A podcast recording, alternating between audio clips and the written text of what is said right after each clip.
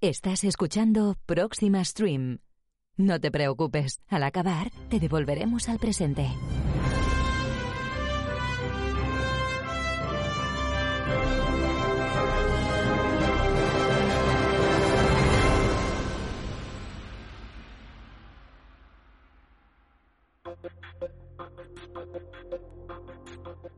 Aún estamos asimilando lo que algunos tecnólogos se han apresurado a llamar la era sin secretos, así que vamos a intentar poner orden en esta historia. El 2 de febrero empezó a circular en las redes el rumor de que, en un desarrollo conjunto, los servicios de inteligencia estadounidense y británicos lograron romper varios tipos de cifrado gracias a la computación cuántica. La gente está cansada de las noticias del advenimiento de la rotura de la criptografía a través de la computación cuántica, un miedo abusado por la prensa y siempre lejano. Sin embargo, en esta ocasión, algunos filtradores de noticias del mundo tecnológico dieron verosimilitud a los rumores. Famosas empresas de seguridad informática tacharon la información de cuchicheo sin respaldo y tranquilizaron a sus clientes. Pero los filtradores pasaron a informar con más detalle de hasta dónde había llegado la iniciativa. Por ejemplo, el algoritmo descifrado considerado como más seguro, el AES-4 de 8192 bits, fue roto en una cantidad de tiempo, en palabras de un periodista, aterradoramente corto. Los rumores siguieron siendo rumores y el mundo siguió su curso, hasta el 22 de febrero, cuando todo se precipitó.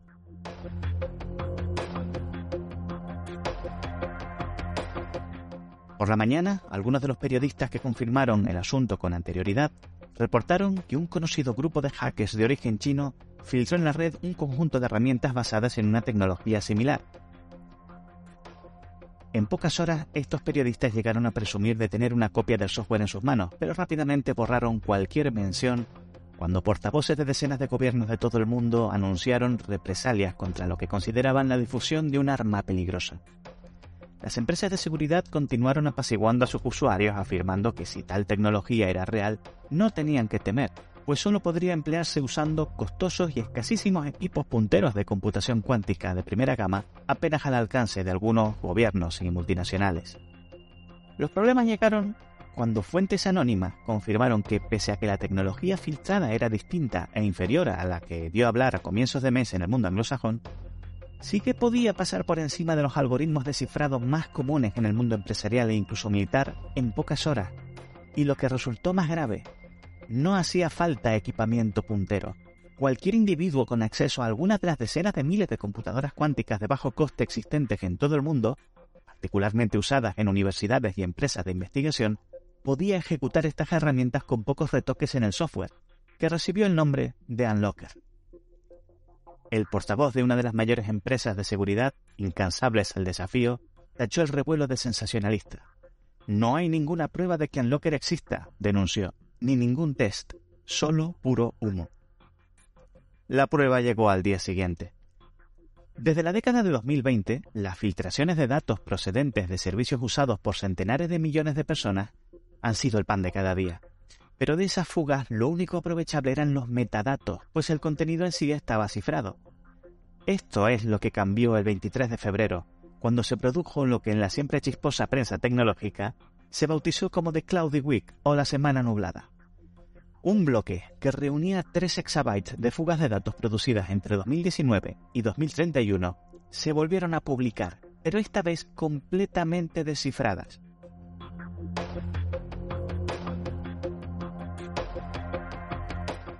De pronto era vulnerable incluso lo que un usuario había cifrado antes de subir a la nube.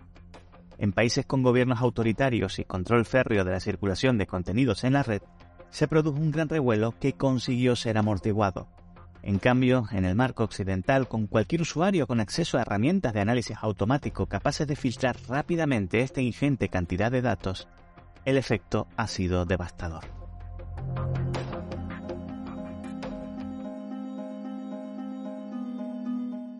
En media hora desde la filtración se produjo también el primer suicidio atribuido a ella. En cuatro horas, el primer despido.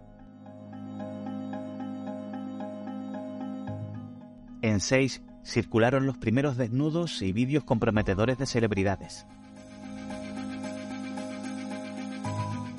En seis y media, la primera acusación de espionaje industrial.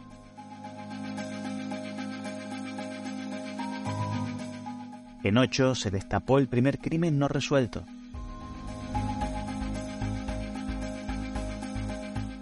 En 9 se cometió el primer asesinato al emerger una infidelidad.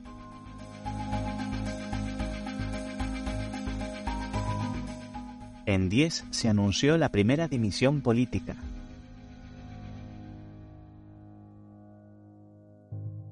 En 12 se reportó la primera caída en el servicio de administración electrónica de un país debido al alto número de denuncias presentadas por la filtración.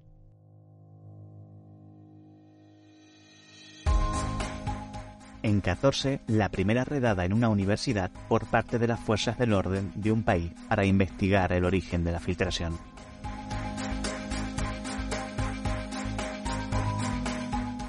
En 18, la primera llamada a consultas de un embajador por parte de otro país agraviado.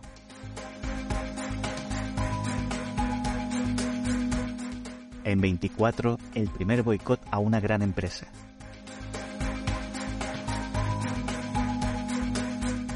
En tres días, la primera manifestación multitudinaria exigiendo la dimisión de un gobierno.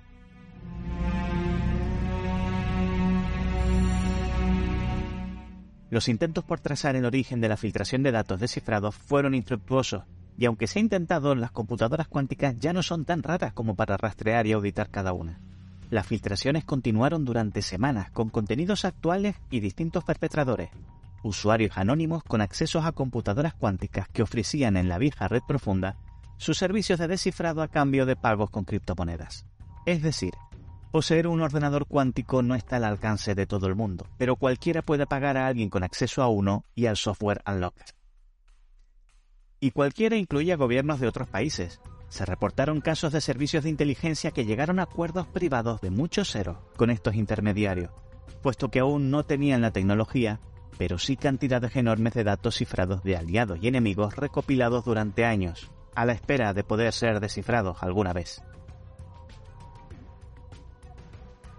Las grandes empresas de servicios en línea pidieron la colaboración de todos para no contratar a estos piratas y se vieron a la tesitura de prometer que estaban trabajando en una solución de cifrado a corto plazo que conseguiría burlar a Unlocker, pero afirmando al mismo tiempo que todos debíamos dar por sentado que lo que se colgara en la red en adelante es susceptible de hacerse público. Cualquier debate sosegado sobre esta cuestión fue sepultado tras la semana nublada por los extremistas, y ahora existen dos bandos enfrentados. Los burócratas que piden mano dura con el control de la información en la red, mirando países como China o Rusia como modelo, y las grandes tecnológicas que ante la incapacidad de manejar la situación parecen estar creando la narrativa de que, si ya aceptábamos que ellas supieran todo sobre nosotros, ¿por qué no dar un paso más y que lo sepa todo el mundo? Aunque se trabaja en la promesa de un nuevo cifrado tradicional que evite el software Unlocker, de lograrse será un parche temporal. Muchos gobiernos planean una rápida transformación de sus comunicaciones internas para sortear en la medida de lo posible esta tecnología, pero los ciudadanos están a expensas de ellas.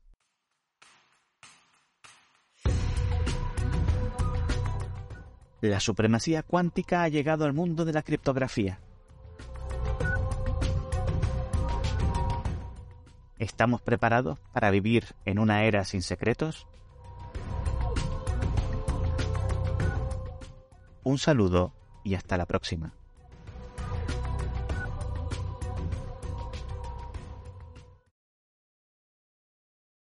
Este podcast forma parte de la red de sospechosos habituales. Para acceder, entra en bit.ly barra.